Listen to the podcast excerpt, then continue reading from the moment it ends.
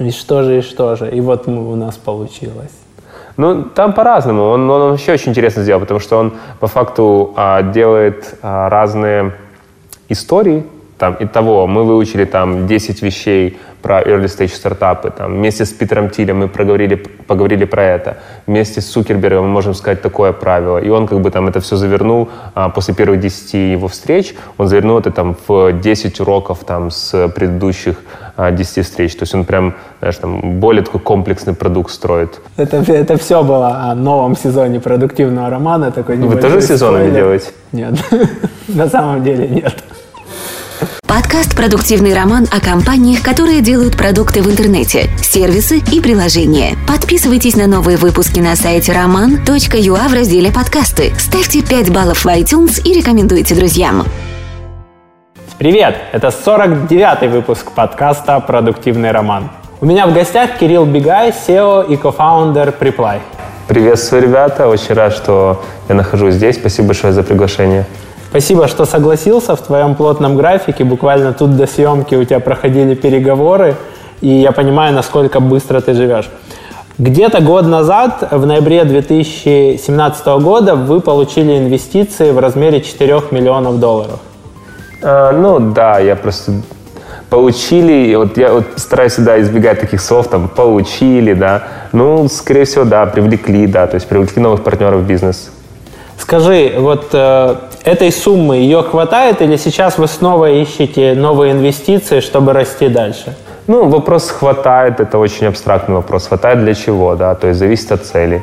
У нас цели достаточно амбициозные, а, поэтому, да, мы будем дальше а, привлекать новых партнеров на Series A, Series B, Series C для того, чтобы а, расти быстрее других конкурентов, отрываться от других конкурентов и завоевывать рынок. Когда, когда вы планируете привлекать там следующие инвестиции или когда вы готовы? Потому что там одно дело ваша готовность, другое дело процесс переговоров, э, due diligence и так далее. То есть с какого момента вы понимаете, что вам нужно снова начать общаться с инвестором? Или это постоянная работа в вашем случае? На самом деле, в какой-то мере это постоянная работа, но я все-таки стараюсь абстрагироваться от этого, да, то есть я могу встречаться с какими-то инвесторами, общаться, но стараюсь под фандрейзинг выделять конкретное время, потому что full-time работа, то есть если я делаю фандрейзинг, я не делаю ничего другого, и ну, как бы операционно я не помогаю. Вопрос, когда, ну, это всегда вопрос, когда ты хочешь и когда тебе нужно, да, потому что, опять же, если нам, мы взяли 4 миллиона а, а, привлекли партнеров а, на 4 миллиона и распланировали там на 18 месяцев, например, да, то мы сразу увеличиваем плечо, финансовое плечо, да, то есть мы увеличиваем свой там burn rate, фактически увеличиваем количество затрат и уходим в минус для того, чтобы ускорять рост.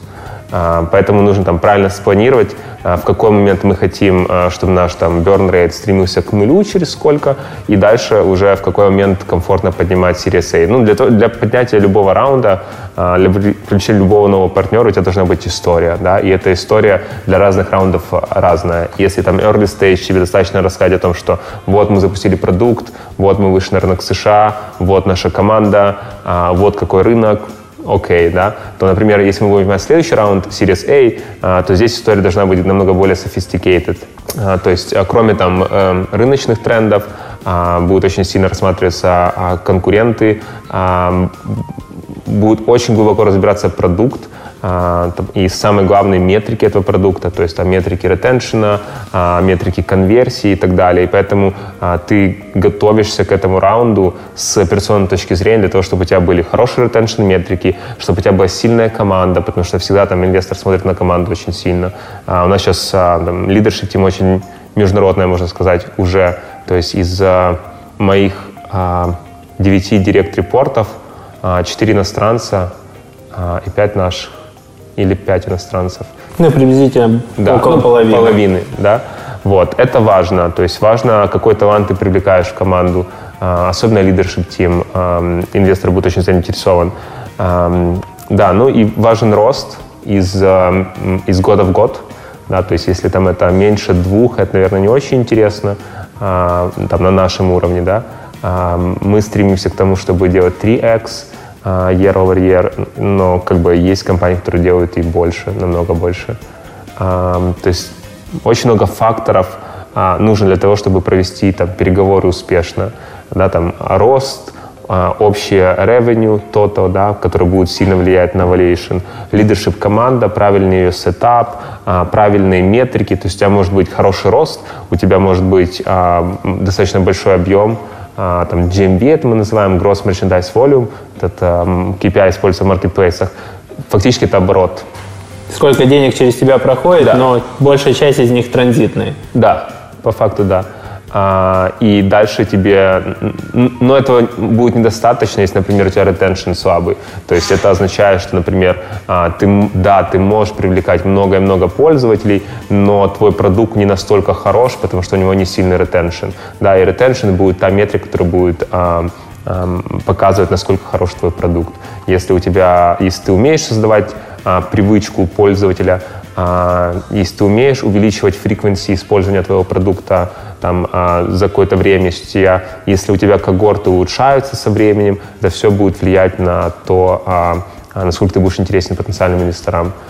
И дальше это уже игра, опять же, это тоже должно быть подготовлено. Есть, есть а, сезонность в бизнесе. Да? То есть, конечно, лучше всего начинать а, работу над новым раундом в твой high season, потому что у тебя будет выше рост, да, и как бы все инвесторы не глупые люди, а, ну, если ты общаешься с сильными инвесторами, там, топовыми именами в Европе или в США, они понимают а, сезонность, и они будут смотреть в первую очередь year over year, но все равно даже даже зная эту рациональную часть, есть эмоциональная, есть эмоциональная часть, если видят, что у тебя там рост Ты на 15% пике по в месяц, графику, да? Да, конечно, совершенно другой, э, другой approach, ну, совершенно другой подход а, совершенно другая эмоциональная состоящая. И это, кстати, вот я по себе могу сказать, точно так же отражается на моей эмоциональной составляющей и на эмоциональной составляющей команды, а, кофаундеров и команды. То есть мы знаем, что там декабрь наш low season, мы знаем, что от него ничего не нужно ожидать, но все равно, когда мы видим эти цифры, мы расстраиваемся, оно демотивирует, да,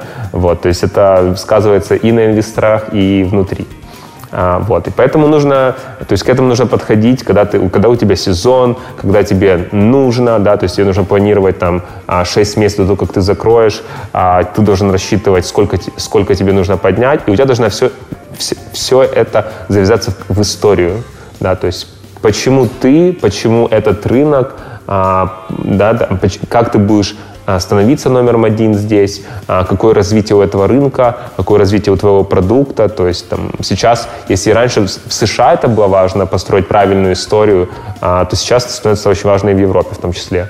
Раньше Европа была такая очень, скажем так, metric-based, то есть они смотрели на метрики, там, когорты и um, acquisition, и смотрели, или оно улучшается или нет, то сейчас для них тоже важна уже история. Интересно. Давай расскажем чуть-чуть нашим зрителям о том, что представляет себя Preply сейчас. Да, то есть это сервис поиска репетиторов э, на локальном рынке и онлайн да. по всему миру. Ну, мы как бы уходим от локальной истории полностью, да, то есть мы фокусируемся на онлайн-тьютеринге. Ну, до какого-то момента рынок России и Украины вам приносил порядка, по твоим интервью, 40% оборота. Это очень давно уже было. Очень да, давно, есть... сейчас сильно меньше. Сейчас сильно меньше. Сейчас, наверное, в сумме они приносят около 15%. Прикольно. Вы сильно, значит, отмасштабировали западные рынки. Да, у нас сейчас самый большой рынок это США. А, вот. А, ну и, в принципе, там США и Европа вместе это порядка... США и Европа, включая Украину и Россию, это порядка там 75%. А, но в основном это Западная Европа и США. Прикольно. Сколько вы зарабатываете в год или какой у вас сейчас МРР или какими цифрами ты можешь поделиться, чтобы люди просто понимали, насколько большой это бизнес сейчас? Mm-hmm. Да, ну это, это та часть информации, которую мы с инвесторами договорились а, держать конфиденциальной на данный момент. А, могу сказать, что у нас десятки тысяч активных клиентов. В месяц активные — это те, кто платит. Ну, вы озвучивали, что вас, вы пришли к 100 тысячам зарегистрированных, если я не ошибаюсь. Это по репетиторам.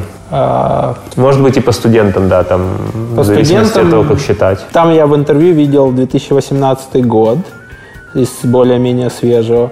А, и в 2016 опять же, из того, что я нашел, порядка 70 тысяч было зарегистрировано всего, и ты называл около 12 тысяч активных.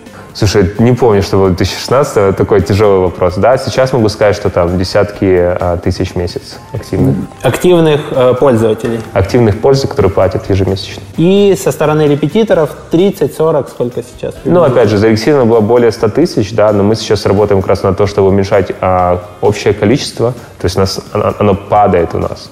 И мы это делаем осознанно, потому что мы сейчас больше фокусируемся на качестве. Мы в какой-то момент нас ну, во-первых, когда строишь marketplace, очень важно держать баланс между supply и demand. Um, вот. Во-вторых, очень важно иметь какой-то порог качества, да. И мы осознали, это случилось там в 2017 в конце, что мы пока недовольны качеством репетитора нашей платформе и начали смотреть и улучшать их там с точки зрения э, э, качества профайлов, там, фотография, видео и так далее, но также со стороны эм, эм, перформанса этих репетиторов, да, то есть насколько они успешны со своими студентами. Я слышал, что вы рассматривали варианты прям технической э, инновации по оценке репетиторов внутри. То есть, что ваша там машина будет оценивать, насколько доволен клиент репетитором или нет. Можешь как-то поделиться планами, что из этого там осталось формате обсуждения, а что вы решили в итоге внедрять? Нет, на самом деле складывает, ну, то есть я немножко упрощу, да.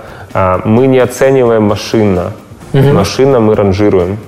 Да, то есть там, да, алгоритмы ранжируют репетиторов в зависимости от большого количества а, переменных, да, в том числе там, в зависимости от того, с какой стороны студент, с какой стороны репетитор, а, в зависимости от того, а какая там тайм-зона студент, какая тайм-зона у репетитора. А, вот, а, понятное дело, язык а, и другие факторы, которые, опять же, успех репетитора, да, насколько хороша у него там конверсия, либо а, там retention, например.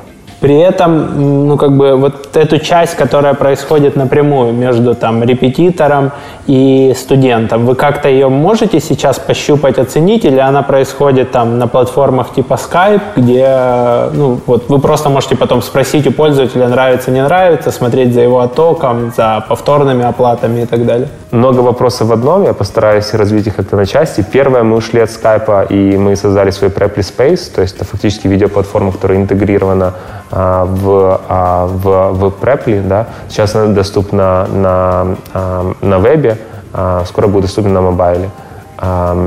Это там первая часть. Вторая часть как мы отслеживаем качество. Отслеживаем качество мы через студентов, это прямое ревью, но также и как бы косвенные метрики, это какое количество студентов остается этим репетитором после первого, второго, третьего урока. Интересно. Скажи, а как-то вы оценивали, там, сколько во время занятия говорит студент, а сколько говорит репетитор, и там есть ли какая-то там корреляция между тем, что если там репетитор говорит 40% времени, а студент 60%, у него там растут результаты, или пока это терра инкогнито? А, мы это никак не оценивали, а, мы думали об этой оценке, для того, чтобы это оценивать, нужно, во-первых, записывать эти видео. Для того, чтобы записывать эти видео, а, нужно а, иметь консент от репетитора, от студента. А, для того, чтобы его анализировать, точно так же. То есть нужно иметь юридическое обоснование для этого. Да? Long term, возможно, мы будем это делать. Short term, только сейчас мы запустили там, Preply Space, это видеоплатформа. Мы пока не записываем наши сессии и, соответственно, не анализируем. Слушай, ну тут же не обязательно записывать, ты же можешь просто распознавать, с какого микрофона идет звук и строить соотношение. Возможно, но насколько я знаю, это P2P connection. То mm. есть это не через сервер идет. Я понял. Ну просто тот же, там, там есть например, Zoomas, он умеет понять, кто говорит в данный момент времени, остальных или там приглушить, или переключать аватарки, и Google, э, и Google Hangouts это тоже умеет и Skype, по-моему. Вот. И по сути, ну, вы можете просто отдавать логи, сколько процентов времени, там, кто общался, как часто перебивал и так далее. Смотри, я не знаю точный ответ, да. Мое ощущение, что а, там Skype может определять, но потому что это P2P связь, а, серверу не отдается эта информация. Uh-huh. А, то есть у нас точно так же, у нас сейчас P2P. То есть сервер не знает, кто сколько говорит. Uh-huh. Интересно. Вот. Там есть решения серверные, когда ты и на сервер записываешь, и через сервер идет а, весь видеопоток. А, вот, но это просто другое решение. Ну и оно тяжелее сильно технологически. Э, ну, в какой-то степени. Ты, там сильно, там, там больше будет зависеть, э, там качество связи может сильнее страдать, потому что у тебя фактически больше связей. А, ну, да, как-то так. Прикольно. Скажи, сколько сейчас плюс-минус ребят работает в команде и какая ее структура, то есть там в каких долях она распределяется uh-huh. по направлениям? Uh-huh. Ну, у нас э, команда там плюс-минус 100 человек, да, то есть э, сейчас. Э, мы достаточно быстро выросли, то есть у нас было там человек 40 а еще в прошлый июнь. Это был очень интересный год, когда мы сделали ряд изменений в организационной структуре. Ну, в принципе, там из, того, из моего опыта изменения в организационной структуре происходят каждый квартал да, а, за счет а, изменения фокуса, за счет а, там, какой-то новой информации, которую ты узнал от пользователя, а, за счет а, там, новых людей в команде. А, в общем, да, это достаточно такой это постоянный процесс фактически. И особенно, особенно когда ты быстро растешь. Да, то есть если команда там, устоявшаяся, то, наверное, организационная структура более стабильная. А у нас изменения проходят часто.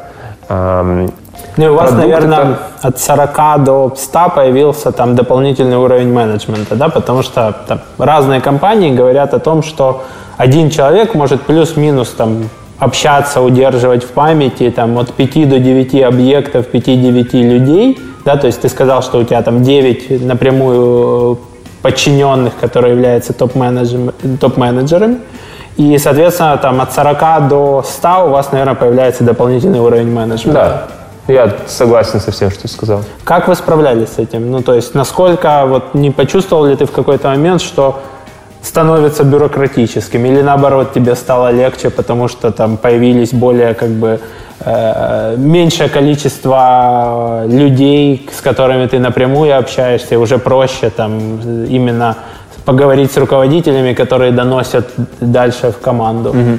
Ну, на самом деле, я достаточно недавно начал эм, испытывать этот как бы новый уровень, э, новый слой, да, как, как ты говоришь.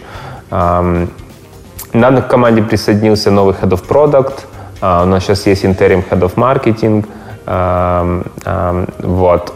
Да, и, но до этого я отвечал за продукты и маркетинг а, самостоятельно. У меня было 14 директ-репортов, и у каждого из них а, там были свои директ-репорты. Не могу сказать, что это было максимально эффективно, а, скорее а, контрпродуктивно, и нужно было, ну, во-первых, много работать, просто объем был большой, во-вторых, было тяжело держать все в памяти, а, но есть и плюсы, это то, что ну, продукты и маркетинг должны работать вместе очень плотно да, а, там, в нашем, а, в, вообще в технологической сфере сейчас уже, а, когда мы говорим про рост, маркетинг продукт уже не разделяются, да, то есть маркетинг приходит в продукт, маркетинг персон начинает строиться, из маркетинга идут в продукт, да, то есть все должно быть кастомизировано, и за рост отвечает тоже и продукт, и маркетинг. Да, поэтому э, такой опыт был очень полезный. Сейчас есть это разделение, но структура достаточно flat. Э, да, то есть там мы стараемся не создавать бюрократию. Наверное, что что было очень полезно, и я как бы советую рассмотреть такие решения там другим командам, это а, внедрение а, софтвера для отслеживания перформанса а, сотрудников, да, и ну, ты имеешь в виду какие-то тайм-трекеры нет, или нет, это что-то там основанное на метриках с точки зрения там оценки HR? Да, это основано на, э, э, на ряде инструментов. То есть, например, мы используем 15Five, а, это компания там из портфеля Point Nine Capital, то есть мы в одном а, портфеле у нашего инвестора. Они позволяют делать следующие вещи. Во-первых, там есть а, weekly check-in, да, то есть каждую неделю тебе твой сотрудник пишет, там, что у него, какая, какое у него настроение там, от 1 до 5, подсвечиваются его океары, то есть цели на квартал, а дальше, что прошло хорошо, а, что можно было улучшить, какие планы эту неделю, какие-то дополнительные вопросы, которые ты сам можешь вставлять как менеджер, если тебя что-то интересует. Вот. И это помогает а, понимать картину среди всех твоих сотрудников. Да? То есть у меня 9, а, 9 человек, я в понедельник захожу, они каждый оставили weekly check-in, я прохожусь по weekly check и я уже знаю, какие темы их беспокоят, а, что нам нужно обговорить. Дальше второй инструмент — это one-on-one, то есть это такой классический инструмент а, управления сотрудниками. Там тоже есть специальная вкладка для этого. Фактически там у меня one-on-one с каждым сотрудником каждую неделю, и мы можем брать из weekly апдейтов а, часть вещей автоматически, для того, чтобы их, ну, не автоматически, а фактически перекидывать, да, one-on-one, и у нас фактически перед каждым one-on-one есть план, который мы хотим обговорить. То есть это такие встречи один на один, они все равно остаются встречами, я правильно понимаю? это Они встречи. Не, не в онлайне все это происходит. Ну, смотря, смотря с кем, да, у нас сейчас есть берлинский офис, и а, ребята из Берлина часто приезжают сюда, они проводят там в целом, наверное, одну треть своего времени в Киеве, а, но, тем не менее, они часто там, да, поэтому у меня многие встречи через Zoom происходят. Сколько у тебя времени в среднем уходит на такие встречи один на один с э, девятью э, директ-репортами? Ну, в среднем на каждого человека приблизительно час, то есть это 9 часов в неделю, но я намного больше провожу а, со своими директ-репортами, да, то есть, наверное, с каждым я общаюсь в среднем в неделю часа три, да, то есть и фактически это там 30 часов, да, остальное время это там, ну, опять же, мы общаемся, общаемся предметно, да, то есть если мы увидели где-то, а, что а, ухудшилась конверсия, например, у нас последние две недели конверсия хуже, чем а, там три недели до этого, да, мы пытаемся разобраться, делаем гипотезы, а, вот, и дальше там, например, с а, Head of Growth а, а, Пашей мы разбираем, почему так могло случиться. Да, то есть в среднем там 2-3 часа на каждого директ-репорта, и остальное время это а, там, анализ данных, а, понимание, что мы делаем, а, какие-то внешние встречи. Интересно. Они при этом сами там приглашают тебя в календарь или инициатива происходит от тебя, как это с точки зрения технической, да? То есть там, ну, ты назвал это порядка 30 часов там в неделю из там 40-60 часов общей рабочей недели в зависимости от того, насколько там жестко ты работаешь.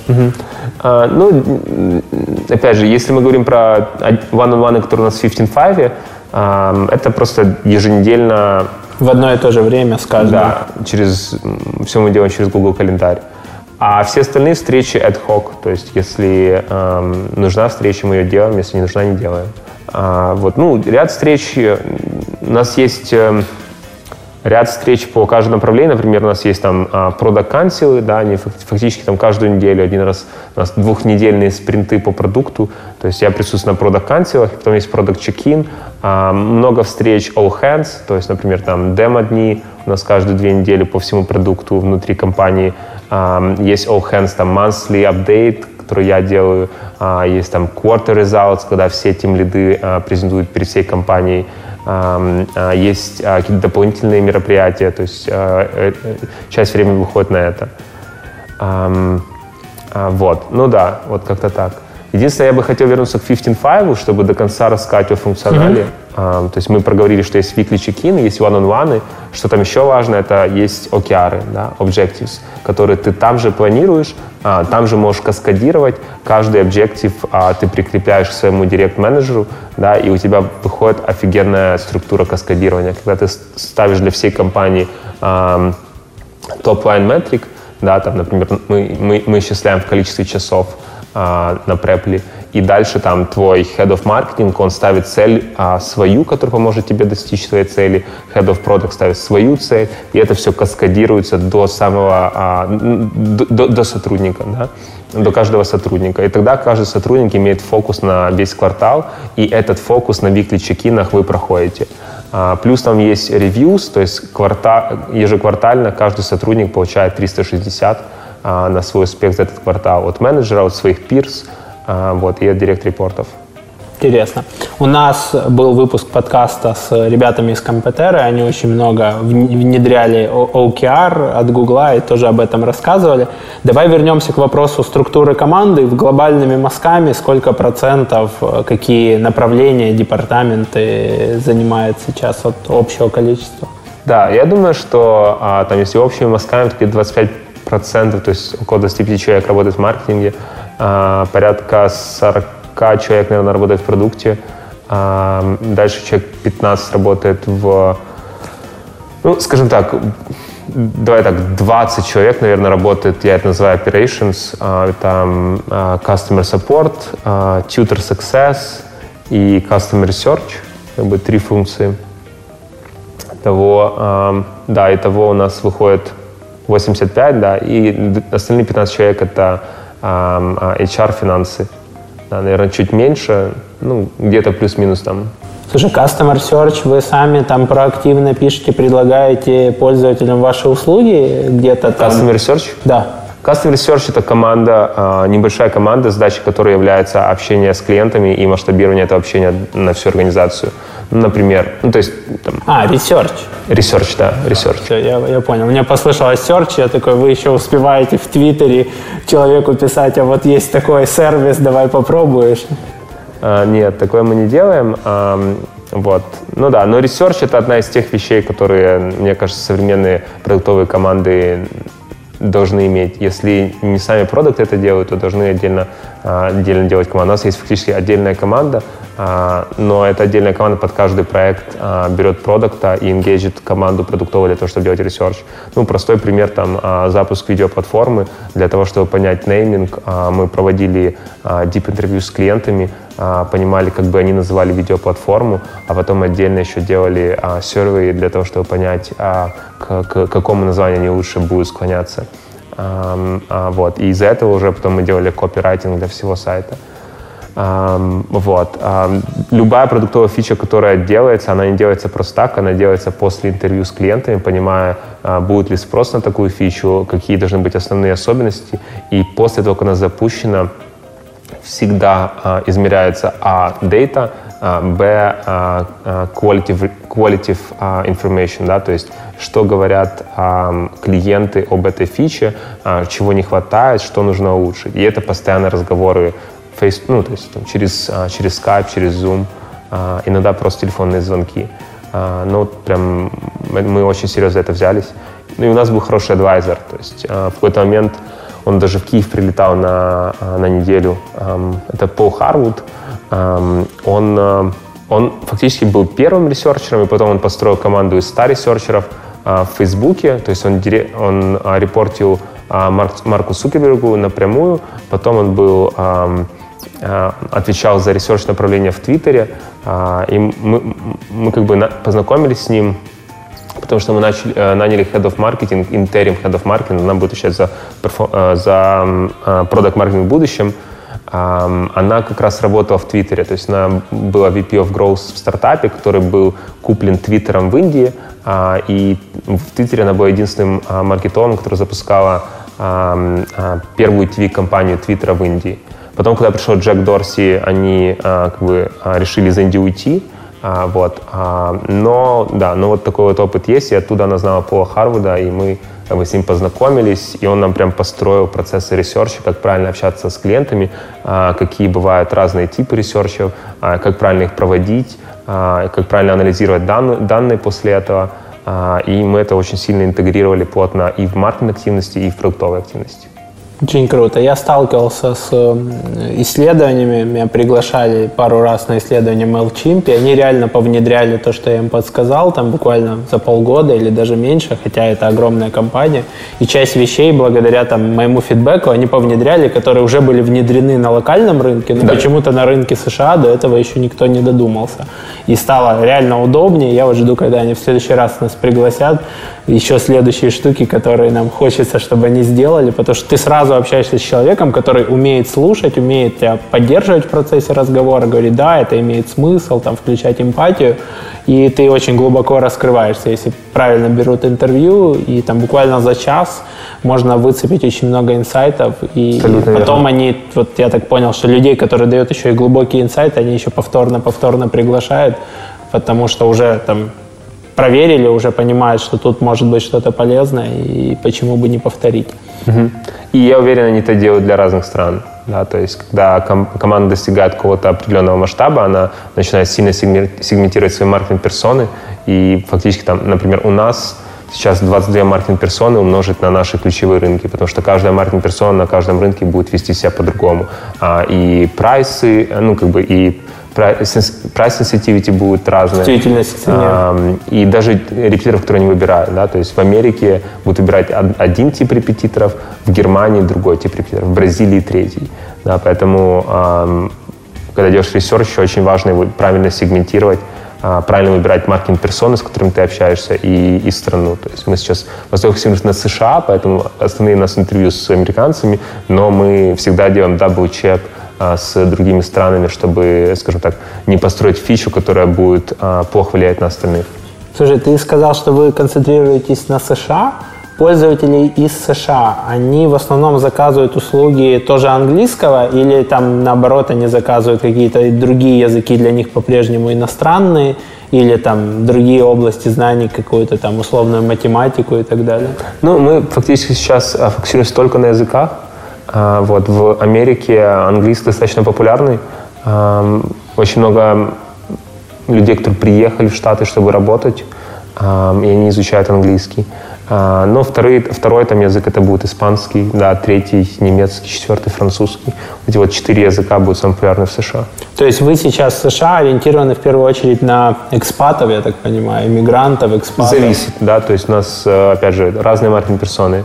У нас есть маркетинг-персоны там а, карьеры, которые фокусируются на, они, они фокусируются на изучении опять же, она делится на две части. Это, да, а, мигранты, которые приехали, Одни, как правило, изучают английский, но есть и другая часть, например, которая работает с Латинской Америкой, они фокусируются на изучении испанского. Да, да, мы сталкивались с клиентами из США, где прям не пишут на сайте, мы говорим по-испански, вот телефон испаноговорящей поддержки и, и так далее, потому что это большой кусок рынка. И многие сайты даже переведены на два языка, там международный доменус, например. Да, так а в США э, сейчас живет а, огромное количество испаноязычных людей, да, то есть там из, из, из той информации, которую я знаю, там только 30 миллионов живет мексиканцев. А, это там одна десятая населения а, США. Я уже не говорю про другие страны, про, про мигрантов из других стран.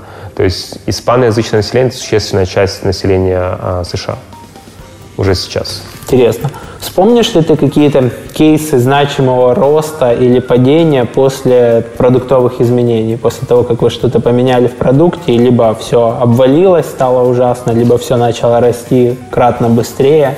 Какие-то такие кейсы, которыми мы можем поделиться с нашей аудиторией? Угу, угу. Надо подумать. Um, ну, изменения в поиске всегда влияют. Да, то есть, э, насколько хорошо ты умеешь э, сконнектить студента и репетитора. Э, то есть матчинг алгоритм. Э, то есть это там мерчендайзинг или это то, насколько там удобные у тебя фильтры, насколько легко там твой поисковый движок понимает э, запросы с ошибкой? Это рэнкинг, да, то есть э, рейтинг репетиторов внутренний, э, на какой позиции они будут показываться. А от каких факторов у вас сейчас в основном зависит рейтинг? Ну, то есть там... Я уже не знаю. Уже есть... машина или, или ну, их настолько много? Во-первых, машина – это первая часть. Во-вторых, маш... это, это, эту машину, э, этой машиной управляет команда Data Science.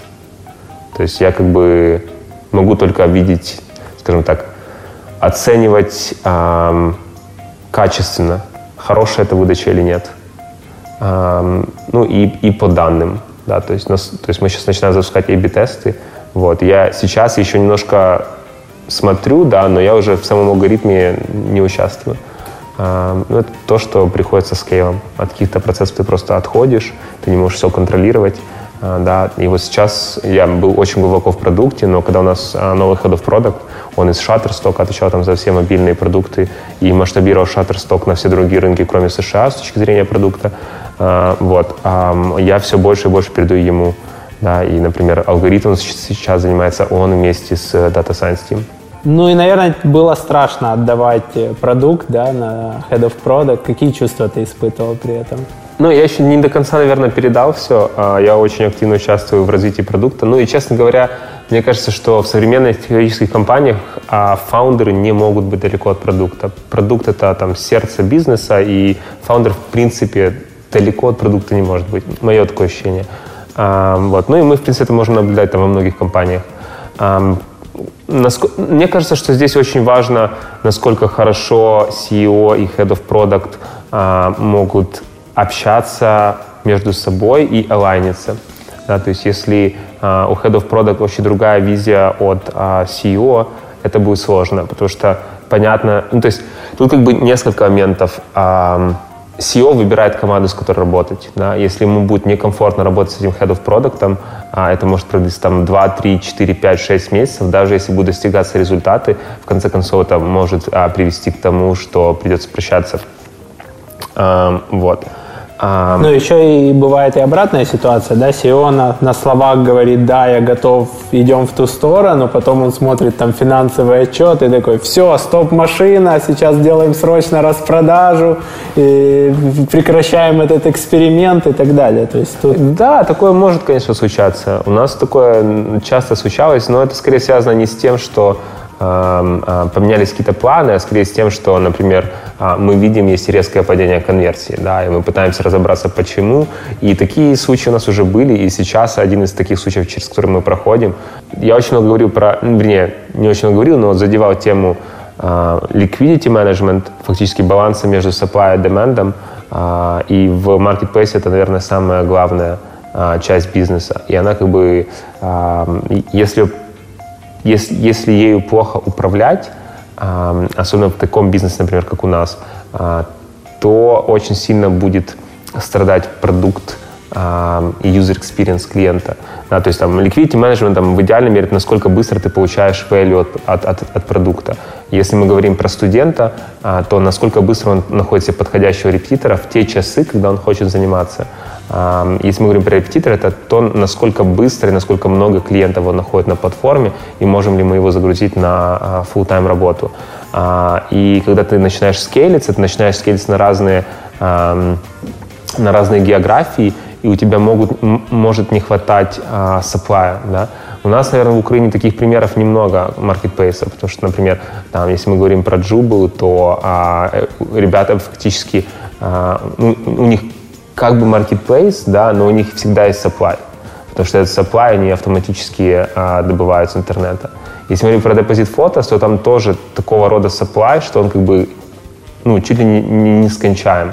Они до какого-то момента набирают фотографии, после какого-то момента им уже, в принципе, не важно, и, в принципе, их supply подходит под любые географии. Конечно, там есть разные э, там, отличия в э, фотографиях, если э, мы говорим под, под индийский рынок, лучше, чтобы на фотографиях были ребята из Индии, да, если мы говорим про какие-то африканские рынки, то там должны быть африканцы. А, вот. В случае, например, таких классических маркетплейсов, как Airbnb, там Booking, либо Uber, либо Preply, у тебя должно быть определенное количество supply под определенное количество деманда в ту секунду, когда деманд это В том ищет. регионе еще. В том регионе, в то время. Или в ту часовую зону в вашем да. случае. То есть там для Uber или там для уклона, либо там для Taxify, который недавно запустился, а, критически, иметь, а, критически важно иметь там 20 машин в там, не знаю, 5-километровой, 5-километровой зоне от клиента, который вызывает машину, чтобы эта машина приехала за 5 минут. Да, вот это liquidity. Через сколько приедет машина.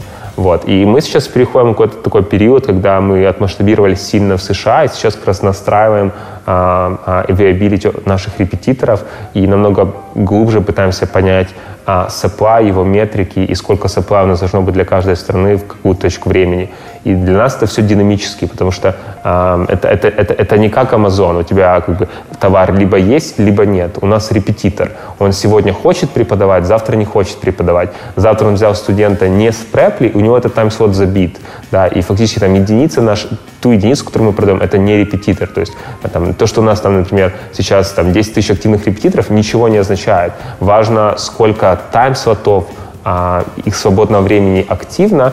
А, и, и второй вопрос, который намного глубже, а, это какие маркетинг-персоны и какие рынки а, а, выбирают каких репетиторов. Да, потому что у тебя может быть, например, там, у каждого репетитора в среднем за неделю свободно 20 тайм-слотов, там, полурабочей недели. У тебя может быть 10 тысяч репетиторов, и того у тебя там 200 тысяч свободных тайм-слотов в неделю, да, но, но при этом, например, если мы будем брать Нью-Йорк, и там а, человек, который строит карьеру, и он для этого изучает испанский, да, то тут сразу обрезается и идет сегментация этого supply.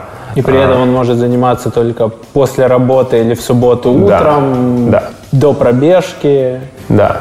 Да, и при этом еще, ну, крайне важно это то, можешь ли ты своему там репетитору или партнеру дать какой-то значимый кусок э, загрузки, чтобы он воспринимал тебя всерьез и вкладывался там в представленность, в рейтинг на твоей платформе. Да. И ценил именно твоих клиентов. Потому Абсолютно что если верно. ты партнеру даешь там менее 30% там оборота, то он чаще всего и ленится. Ну, типа там отвалится, в этом месте возьму, или там зачем мне там заполнять профиль, записывать видео, просить оставить отзывы, работать через сервис, а не напрямую и так далее. Да, абсолютно верно. То есть а, вот, вот в этой динамике, ну, то есть ты абсолютно верно говоришь, если ты не являешься основным, э, основным сорсом дохода, основным источником дохода там, этого репетитора, да, то у него и отношение к тебе будет второстепенное. Если ты для него являешься основным источником, а, то он будет делать все, что нужно для того, чтобы быть на первом месте. И тогда ты можешь там структурировать рынок под себя, да, то, то что Ну да. делали там Яндекс Такси в Москве, когда они просто вывозили по очереди каждый большой таксопарк, который приучался к тому, что не надо вкладываться в маркетинг,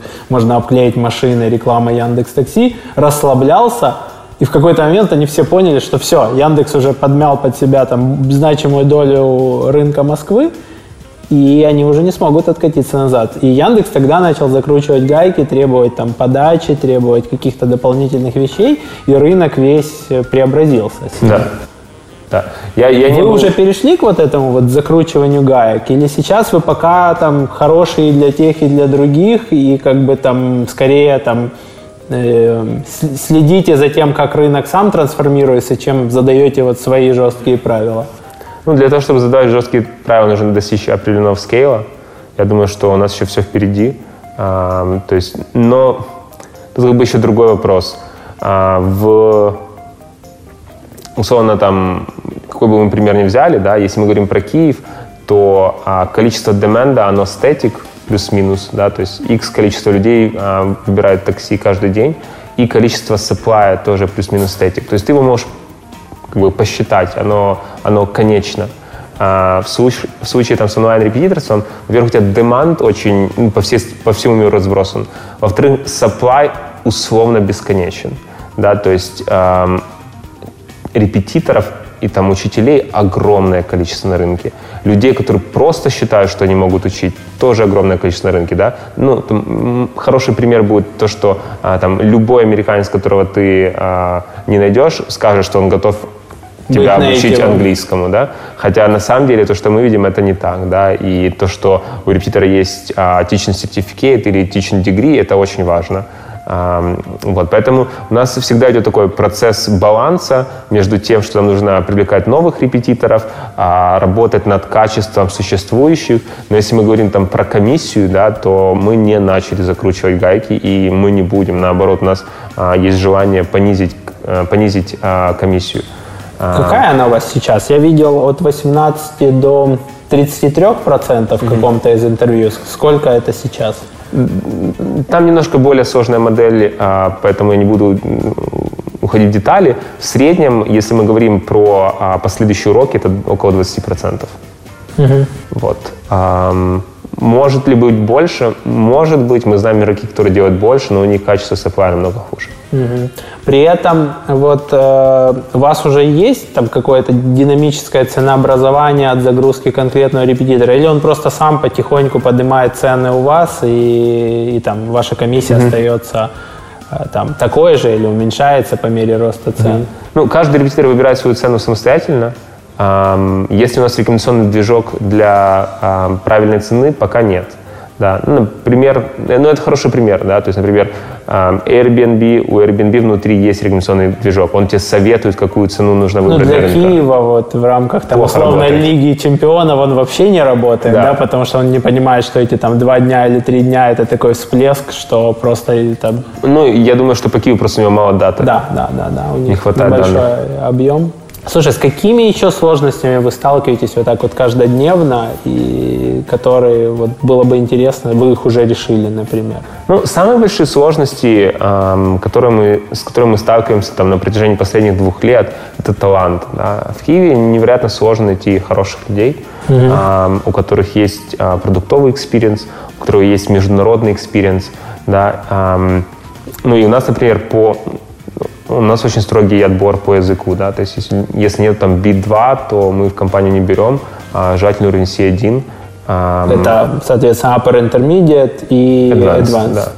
А, у нас а, там 25% сотрудников иностранцы, а, поэтому там основной язык в компании английский. А, мы сюда привозим, привозим много экспатов а, с других стран, и проблема, вот как раз одна из больших проблем, которую тяжело решить и практически невозможно решить, это то, что Киев является все еще там Украина и либо русскоговорящим городом, и экспатам здесь достаточно тяжело, да. А, и пока вот а, Киев не поменяет это, мы не сможем сюда привлекать активно международный талант. Да, то есть у нас там есть ребята из Берлина, и они приезжают сюда, им здесь тяжело. Да, то есть там Берлин англоязычный э, город. Другие города Германии нет, но Берлин англоязычный. Но в Германии все равно знают английский хорошо. Да. Очень хорошо, у них очень чистое произношение, очень правильный английский. Итальянцы за последние годы очень сильно скакнули. Я был в Италии совсем там в подростковом возрасте, им было реально сложно. Ну, то есть там они вот как пишется, так и читается, и какой-нибудь хотел для них просто взрывал мозг, как они только его не называли. Да, сейчас в Италии на порядок лучше, но, но не всюду, не во всех сферах. В Германии прям вообще хорошо с английским. Ну, Берлин великолепно, прям англоязычный город. Да, а Киеву еще очень далеко для этого, и там то, что мы пытаемся сделать а, какими-то своими силами, мы привлекаем экспатов сюда. У нас официальный язык внутри компании английский. То есть у вас вся переписка, все чаты, да. все на английском? Все all hands митинги, все митинги на английском. А, и фактически там а, мы это начали изменять.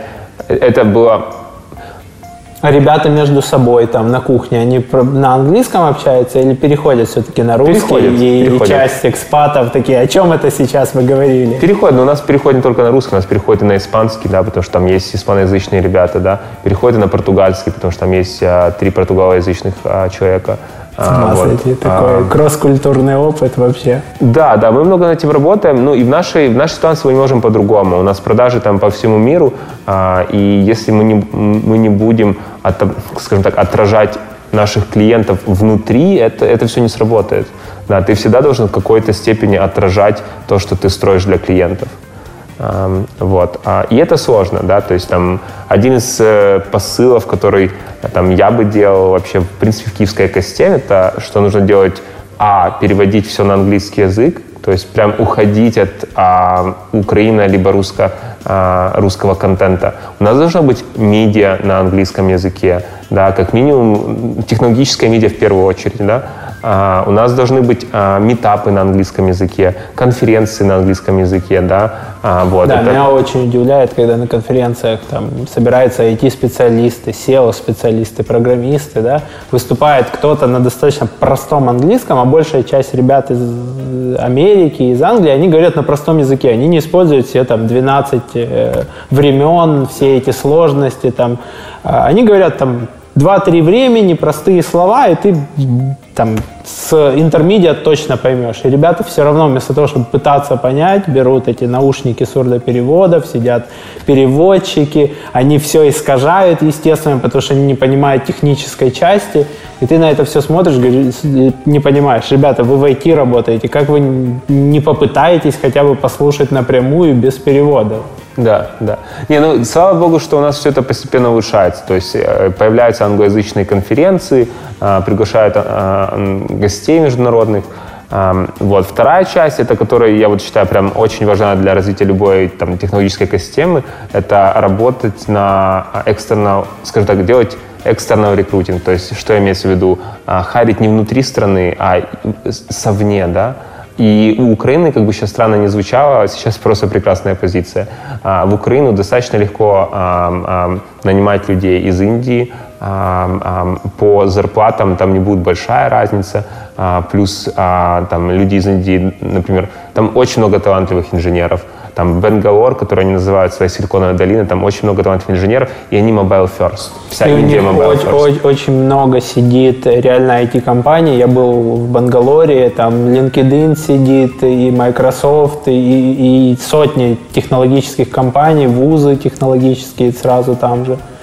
И они очень умные ребята, они знают английский, они mobile first, что сейчас очень важно для построения продукта. А, плюс в Индии огромное количество юникорнов, да, то есть там самый большой это Flipkart, он сейчас стоит 11 миллиардов долларов, да, но там появляются новые, новые, новые. А, то есть а, украинцы и там украинские компании легко могут если правильно сделать фокус и правильно построить процессы, нанимать и перевозить сотрудников а, извне сюда. И таким образом мы не будем вариться в собственном соку, да, мы будем привлекать а, опыт с других стран. Так развивается Силиконовая долина, так развивается Берлин, так развивается Лондон, да. Ну, так вообще Америка была построена, ее называют там кипящим котлом, да. потому что там пере, перекипело все, все национальности, все люди всех профессий, авантюристы и так далее. Слушай, сталкиваетесь ли вы буквально коротко с какими-то сложностями с точки зрения там, иммиграционного законодательства, визы и так далее? Сталкиваемся, но боремся. Боретесь, да? Ну, то есть сейчас у нас э, достаточно сложная иммиграционная э, политика. Э, вот, я считаю, что должно быть все упрощено, тем более там в существующих, ну, скажем так, в существующих реалиях население Украины уменьшается постоянно, да, и, и есть существенный отток а, а, а, интеллектуального капитала, да, а, вот, и нужно создать этот приток. Ну, мое ощущение, что а, нанимать а, людей извне – это прям очень важное направление а, сейчас для экономики страны. Да, мне понравилась такая мысль в интервью. Э, Черняк давал интервью, он говорит, там, англичане уехали в США, там литовцы и поляки уехали в Англию, украинцы уехали в Литву, в Польшу. А, а кто приехал на место украинцев? Да. То есть э, и тут, конечно, иммиграционное законодательство не помогает. Давай перейдем к более позитивной теме.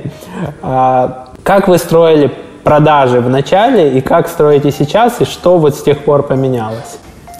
Маркетинг, всегда делали маркетинг, да, то есть у нас нет таких прям продаж-продаж. Um, um, ну, органическое, органическое SEO, да, а, платные каналы это в основном там AdWords, а, сейчас запускаем дисплей. В целом еще много-много надо работать над тем, чтобы наш маркетинг работал слаженно, а, но основные изменения заключаются в том, что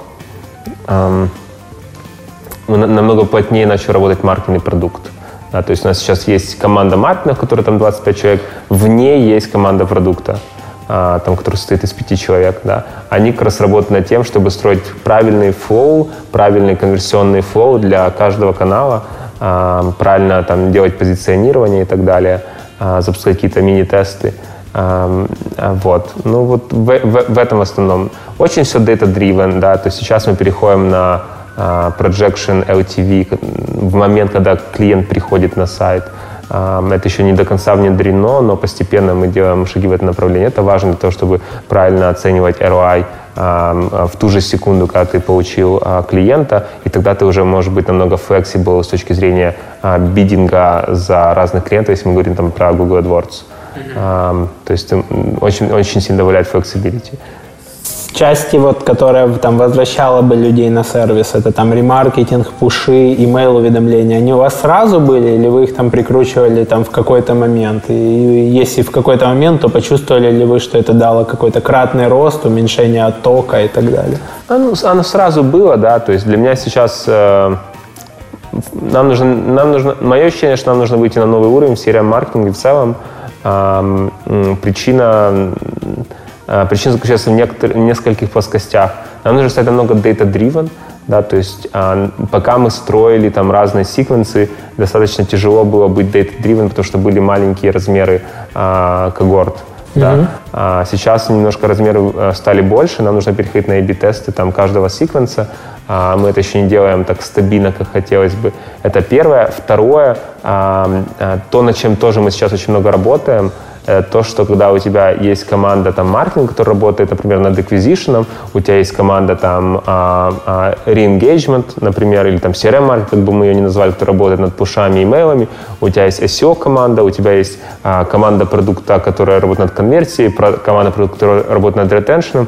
И саппорт при этом еще, и, там, и, или customer success да. где-то рядом. Вот, и у каждого из них свой месседжинг, свой стиль общения с клиентами, и по факту они апеллируют к разным value proposition, а, а, и твой бренд является не очень консистентным. Более того, весь user experience твоего клиента, он выходит немножко переломанным, потому что а, там, когда тебя экварят, и тебе говорят одно на а, скажем так, на, в контекстной рекламе там в Гугле, а дальше тебе говорят другое, например, на продукте, после того, как ты уже сконвертировался, и потом тебя догоняет каким-то email-секвенсом, а, где совершенно другие месседжи. А, вот, и построить этот consistent message, чтобы твой бренд был, скажем так, понятный, и это все будет одна единая история, невероятно тяжело. Это, наверное, вот то, над чем мы сейчас работаем.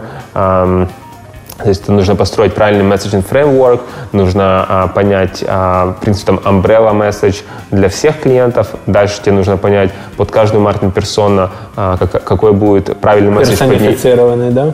Абсолютно верно. А, и плюс у тебя есть разные стейджи, да, и на разных стейджах у клиента разные objections, а, то есть разные возражения и тебе нужно фактически этот umbrella message на каждый стейдж а, каскадировать, и он немножко видоизменяется, да, то есть ты когда активируешь клиента, у тебя один месседж, когда ты дальше хочешь его вернуть, в зависимости от того, какие у него обжекшены на этом этапе, возражения на этом этапе, тебе нужно использовать другие месседжи, которые, в принципе, должны мэпиться к тому же umbrella message. То есть, чтобы оно было все консистент, но при этом а, месседжи отличались а, в зависимости от маркетинг персоны, в зависимости от, от, от этапов. И это, ну, невероятно сложно. Ну вот у нас был выпуск подкаста с ребятами из Приватбанка, и они там разделили, я сейчас могу ошибаться, но там грубо на 8 или на 9 сегментов аудитории, и они один и тот же продукт, там, карту универсальную, завернули со своими сообщениями под каждую аудиторию. Yeah. Проверили, это действительно там повышает open рейты, и они начали пытаться еще на этапе привлечения определить, ты там айтишный гик,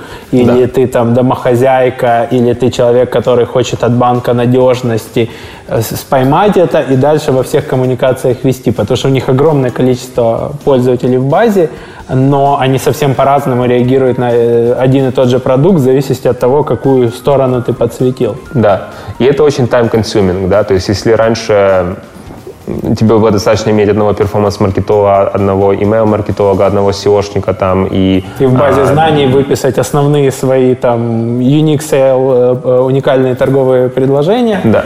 Э, то сейчас, наверное, все сейчас нужно этим управлять. А, вот. А другие вещи, которые тоже очень интересны, это, а, в принципе, как работать с дизайном, потому что дизайн тоже отображает там, часть твоего бренда. Кроме того, он сильно влияет на продукт, и там UX должен быть консистент, да, то есть если у нас, у нас сейчас там 5 продуктовых команд, если эти 5 продуктовых команд а, а, строят а, дизайн и продукт а, не синхронизируясь, это очень тяжело. Поэтому там один из кофаундеров нас сейчас занимается как раз построением дизайн-системы, чтобы мы использовали а, одинаковые, скажем так, одинаковые а, одинаковый дизайн для построения каждого продукта, чтобы мы не дублировали а, некоторые а, решения. Да, да, к этому приходили Mail.ru, Яндекс, когда они создавали свой внутренний дизайн-код, даже заверстанные уже готовые кнопки, которые да. потом использовались в разных Ну, местах. я думаю, сейчас лидер это Airbnb, да, то есть то, что они научились делать, еще не нау... я не видел, что научился кто-то другой. А, я не знаю, ли ты видел это видео, а, но по факту то, что они сделали, они, а, они уходят от того, чтобы иметь UI-дизайнеров и фронт, даже фронтенд-девелоперов. То есть они создали машину, а, ну, фактически они создали там тулзу, а, которая распознает а, фрейм, которая распознает макапы, которые рисуют там это может быть продукт менеджер и дальше это, это фактически камера. То есть ты рисуешь на бумаге, эта камера это снимает, и эта камера дальше транслирует это сначала в UI, в UI, а потом в код HTML. Круто, а, круто. И, по-моему, даже JS, если я не ошибаюсь. Слушай, ну я, я ждал этого момента, когда все эти отступы, кнопочки и так далее начнет рисовать робот. Они там, сейчас у тебя делает это этот дизайнер, он так видит. Да. Потом пришел другой, у него отступы полезли, ребята на верстке начинает с этим сталкиваться, приводить к одному знаменателю в лучшем случае. Потом у тебя еще проект развивается, развивается, развивается, и в какой-то момент ты такой, так, давайте все причешем, потому что оно уже совсем, совсем выглядит по-разному. Скажи, а вот у тебя был еще проект до, э, до Preply, который, я так понимаю, не взлетел. Это Find Guru, или mm-hmm. как-то так он назывался. Какие основные вот выводы ты сделал, которые там помогли тебе потом, э, я насколько помню, по этому проекту вы сожгли порядка 180 тысяч долларов инвестиций. Ну, там, смотри, я, я бы так это сказал, это, это все тоже продолжение, да, то есть у нас все те же инвесторы, которые инвестировали тогда, остались на борту, а, то есть это другая компания, которая немножко преобразилась, но да, это был fail. А, мы то есть это был э, Preply до пивота, да, можно так сказать? Ну да, так До пи- такой глобальный это, перезагруз. Да, я думаю, у Препли там было два пивота больших. Угу. Да, то есть первый это был Fine который а, совершенно другая была бизнес-модель, совершенно другой рынок. А, и дальше это была Preply, которую мы запускали в США. А, там мы сожгли 180 тысяч. А, и потом мы вернулись в Киев и начали с нуля бутстрепить. А, три кофаундера. И там, начиная с 2013 года, мы два года работали а, без какого-либо финансирования. То есть это, это фактически было три человека, которые занимались всем. И мы вышли на какие-то хорошие там, обороты. И после этого только начали думать, какие наши следующие шаги. Тогда мы подались в Techstars. После Techstars был один раунд финансирования, сейчас второй, и скоро будет третий. По поводу фейлов, которые были в Фэнгуру, ну, это было в 2012 году. А, один из моих текущих кофаундеров, а, мы с ним это запускали. Вот чуть позже присоединился другой кофаундер после FineGuru. Да. А, основные файлы, ну, это, это был, скажем так, это был мой первый опыт вообще технологического предпринимательства. То есть были какие-то попытки до этого просто в предпринимательстве, но если мы говорим про технологическое, это был мой первый опыт. Поэтому ошибок было сделано огромное количество. И самое первое — это формирование команды. Да. То есть у нас была команда, в которой было там три программиста, я помню, один маркетолог, а, два бизнес-человека. И это сразу с самого старта? Ну, да, практически, практически, да, то есть там на второй месяц или на третий. Вот. А, и она была дисбалансирована. У нас, например, не было дизайнера вообще, да, мы аутсорсили дизайн, и весь процесс, эм, ну, скажем так, Продуктовая команда не может аутсорсить свою основную функцию, строить продукт. Mm-hmm. То есть построение продукта всегда должно быть внутри. А, вот. Ну и, в принципе, я очень так, очень осторожно отношусь к любому аутсорсингу. Эм, то есть это, это было, ну, если так сказать, это, это была попытка вот э, строить не продуктовый бизнес, а продуктовый бизнес с использованием аутсорс-ресурсов, да? Скажем так, development был внутри, дизайн был снаружи, да, какой-то маркетинг был внутри, но мое ощущение, а, а там три ошибки, да. Первая ошибка то, что была неправильная команда. И большая, да, сразу? И большая, да. То есть мне кажется, что а, там второй раз, когда мы запустили, когда у нас было три кофаундера, один отвечал за дизайн и продукт, другой отвечал за техническую часть а, и немножко продукт, третий отвечал за маркетинг и продукт и саппорт, да. Вот. А оно было намного более сбалансировано. Это, кстати, очень похоже э, с вашими соседями по East, East One, да, или East Labs, East Labs с ребятами из Кабанчик. Они тоже там вдвоем, втроем очень долго сидели, mm-hmm. пока вышли на обороты, сами сопортили, а потом уже начали там нанимать людей. Да, да.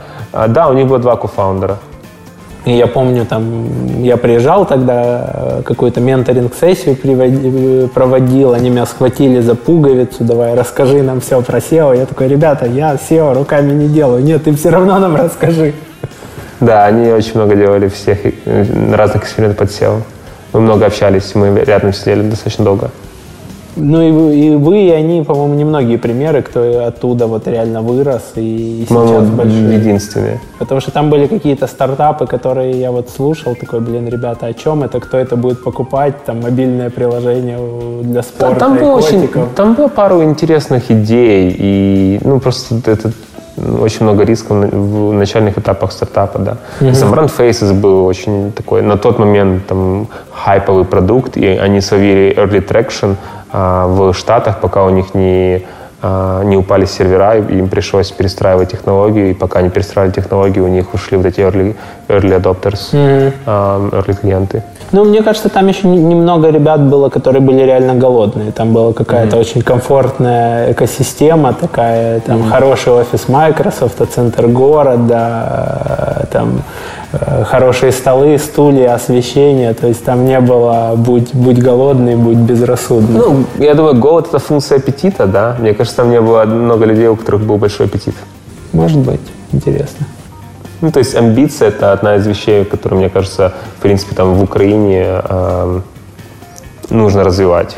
Хотелка, да, такая? Да, думать глобально, думать про выходы на новые рынки, э, думать про международную экспансию там, с самого начала э, и быть сфокусированным на это, это, это очень важно, да. Эм, и я хочу, чтобы это развивалось. Круто. Правильная команда, Второе, правильный ее размер, что еще? Это, это скажем так, один point, да, один, один, одна часть. Вторая часть — это общаться с клиентами, когда ты строишь продукт. Uh-huh. Да, то есть а, мы начали строить продукт, основываясь на каких-то своих убеждениях. А, вот, когда мы выпустили его в рынок, мы поняли, что там это было тоже в, каком-то роде marketplace, мы поняли, что там не было продукт market fit. Uh-huh. И мы такую же проблему запускали, э, допустили во второй раз, когда мы запускали продукт. То есть общаться с клиентами с самого начала прям очень важно. А, вот. И третья вещь, да, это был, ну, скажем так, эм, бизнес-модель, можно так сказать, потому что мы выбрали бизнес-модель на рынке Украины тогда. Она была, это был marketplace, эм, и, с одной стороны, это был бизнес, это был, были э, школы, да, то есть mm-hmm. либо языковые школы, либо спортшколы, и там был вопрос как раз о, о там, курицы и яйца, да, и, например, мы не могли подписать английские школы, чтобы они постоянно вели хорошо свое расписание, а, без того, чтобы иметь клиентов. И мы не могли иметь клиентов, если мы не имеем расписания этих школ. Да, да. то есть я, я как бы знаю, как и сейчас эту проблему решать. Тогда мы с ней столкнулись, и как ее решать на тот момент, в короткий промежуток времени, я не знал, и мы, мы хорошо сделали, что ушли. А как бы ты сейчас это решал, если у тебя вот нету пока ни тех, ни других, а тебе нужно, чтобы те актуальную информацию держали, а, а другие придут только если информация будет актуальна? Угу. Ну, мне кажется, это зависит от бизнеса очень сильно, да, но если коротко, я бы в большинстве бизнесов, опять же, всегда есть исключения, а, начинал с, со стороны supply, а, то есть со стороны сервис-провайдеров. А, ну, например, там, если мы говорим про репетиторов, да, то, то когда мы запускали Preply в 2013, это как бы там, текущая версия, можно так сказать, все, что мы сделали как MVP, это была одна страничка, на которой была кнопка «Оставь там request», «Оставь, оставь заявку», и по этой заявке звонил я, я общался с клиентом, понимал, что ему нужно, и после этого самостоятельно вручную сам искал этому клиенту а, а, репетитора в интернете. И пока я искал, я их подписывал сразу, то есть я их сразу регистрировал. Сразу и... под существующую заявку, да. под существующего клиента. Да. Вот. И в первый месяц у нас было там 100 репетиторов. Да? И когда у тебя уже есть 100 репетиторов в Киеве, тебе гораздо проще а, искать а, demand клиентов. А, Потом ты поднимаешься в топ по поисковой оптимизации, говоришь, смотрите, мы по да. найти репетитора, мы в топе, подключайтесь, да. и у тебя оно закручивается для одного региона. Да. И повторяешь это все для остальных регионов, или потом просто там вся остальная Украина смотрит, что ты в Киеве, у тебя уже получилось. И повторяешь. То есть повторяешь, но просто в какой-то момент мы ушли от локальной истории вообще, мы начали фокусироваться на онлайн-истории, а, и фактически там репетиторы у нас сейчас а, сидят во всех странах мира, точно так же, как и студенты. То есть теперь у нас вопрос, а, вопрос все тот же остается, как бы курица яйца, да, но он совершенно другой, более сложной фазе, которую я рассказывал немножко раньше. То, что тебе нужно быть, матчить supply and demand по огромному количеству факторов – и у тебя, у тебя нет, знаешь, там одного целостного рынка, что ты можешь сказать, вот у меня есть supply для этого рынка, вот у меня есть supply для Киева, или там вот у меня есть supply для региона Киева. Тебе нужно, там, у тебя есть, у тебя есть города, а, скажем так, страна умноженная на таймзону. Да? Там, если мы говорим Нью-Йорк, то это таймзона минус 4 от UTC, а, а, плюс это Америка – а, дальше идет маркетинг персона, это другой уровень сегментации. А дальше идет preferred times, когда этот человек хочет заниматься. Да, и вот это все накладывается, и у тебя выходит огромное количество микросегментов.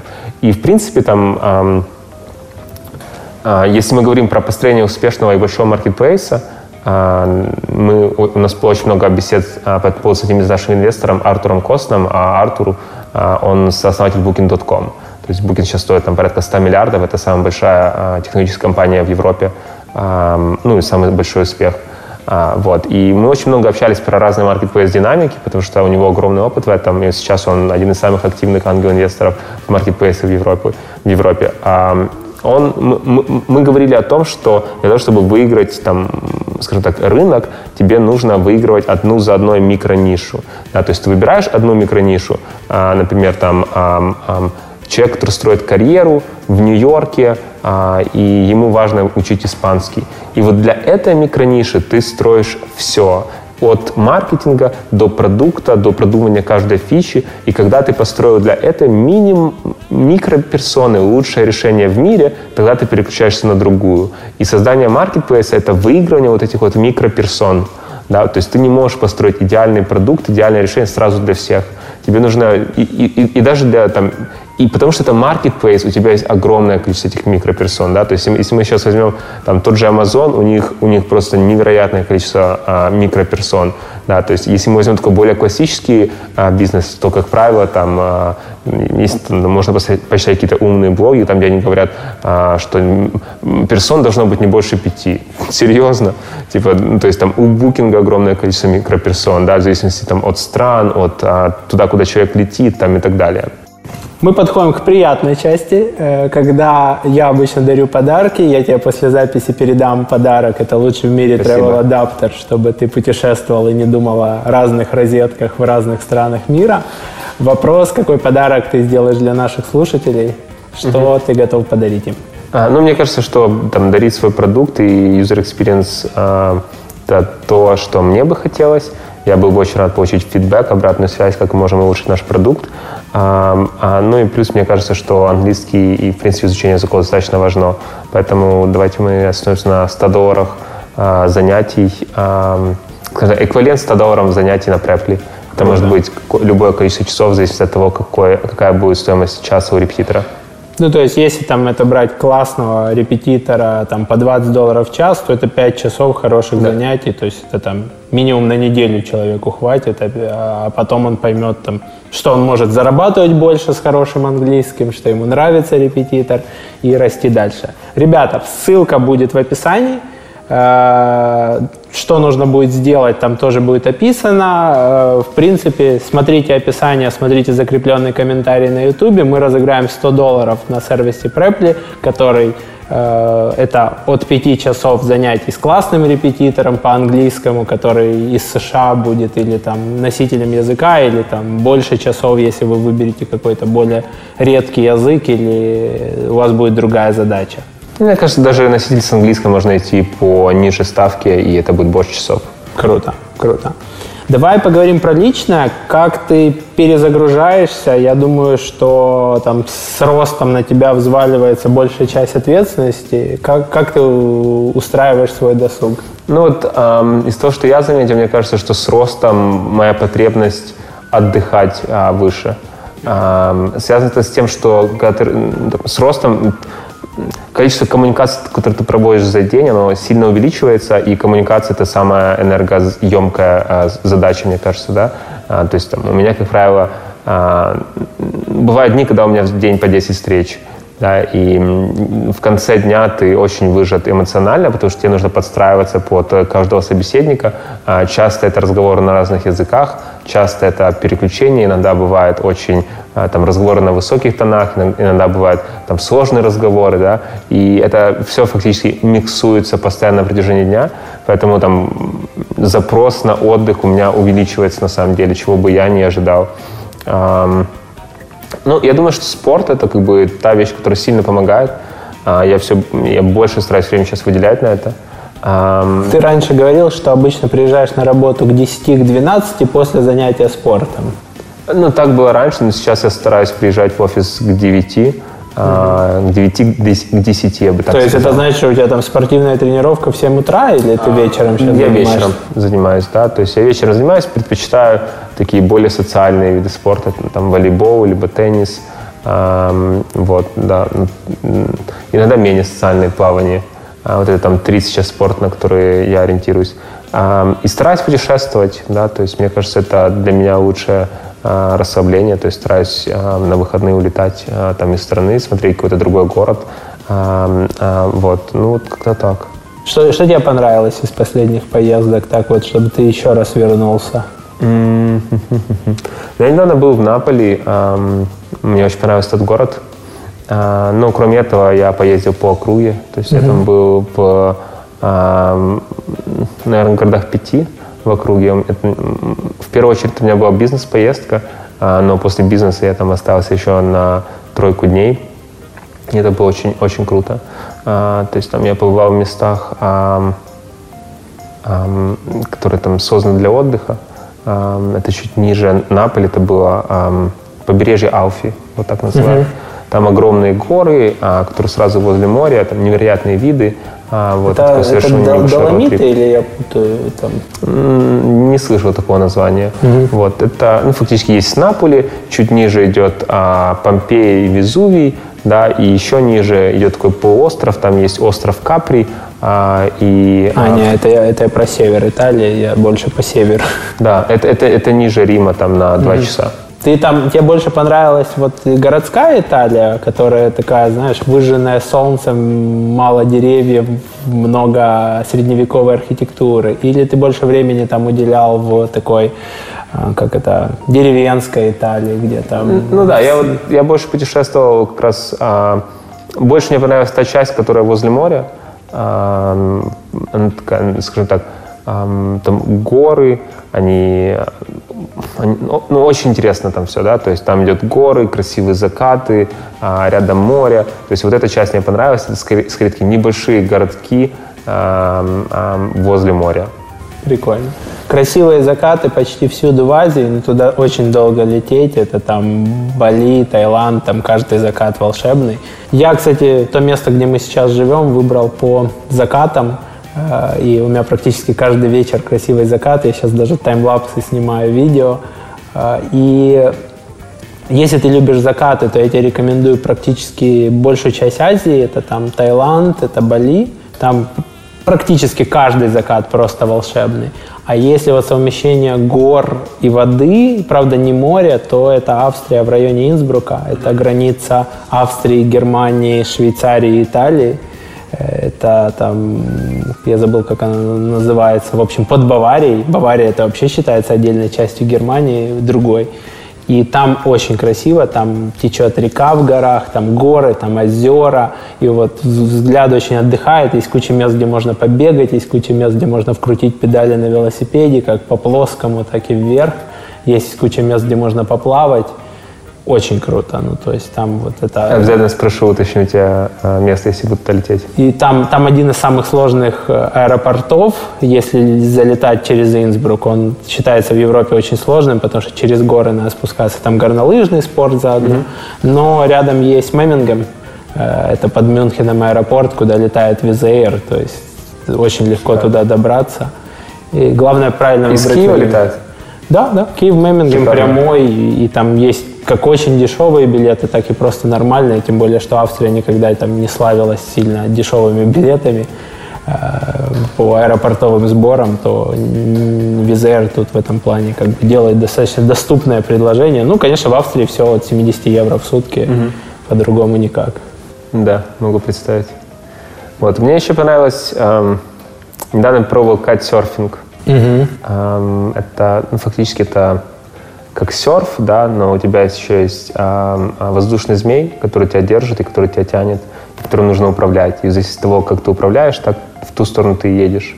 Очень прикольный спорт, и, э, скажу так, я, я ему научил, я научился за где-то 4 дня э, занятий с тренером, и дальше он, он, в принципе, легкий, да, то есть там он, он не травмоопасный, огромное количество удовольствия, там, буквально три стихии, да, то есть там солнце, вода и а, солнце, вода и воздух, да. И он, наверное, более безопасный, чем обычный серфинг, потому что да, там все-таки тебя стихия бросает совсем по-другому. Да, да, вот. И ты там не сильно напрягаешься, но удовольствие огромное, а, огромное удовольствие.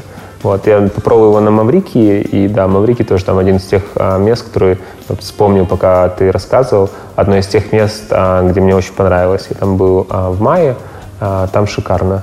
Такой очень небольшой островок, но прям рай на земле. Круто, круто, надо будет слетать туда. Слушай, спасибо тебе за то, что так многим поделился. Я уверен, что это будет максимально полезно. Спасибо вам, мои слушатели и зрители, кто досмотрел, дослушал до этого момента. Подписывайтесь на канал, ставьте лайки, пишите свои вопросы э, и отзывы в комментариях. И до новых встреч. Пока-пока. Счастливо, ребят. Подкаст «Продуктивный роман» о компаниях, которые делают продукты в интернете, сервисы и приложения. Подписывайтесь на новые выпуски на сайте roman.ua в разделе «Подкасты». Ставьте 5 баллов в iTunes и рекомендуйте друзьям.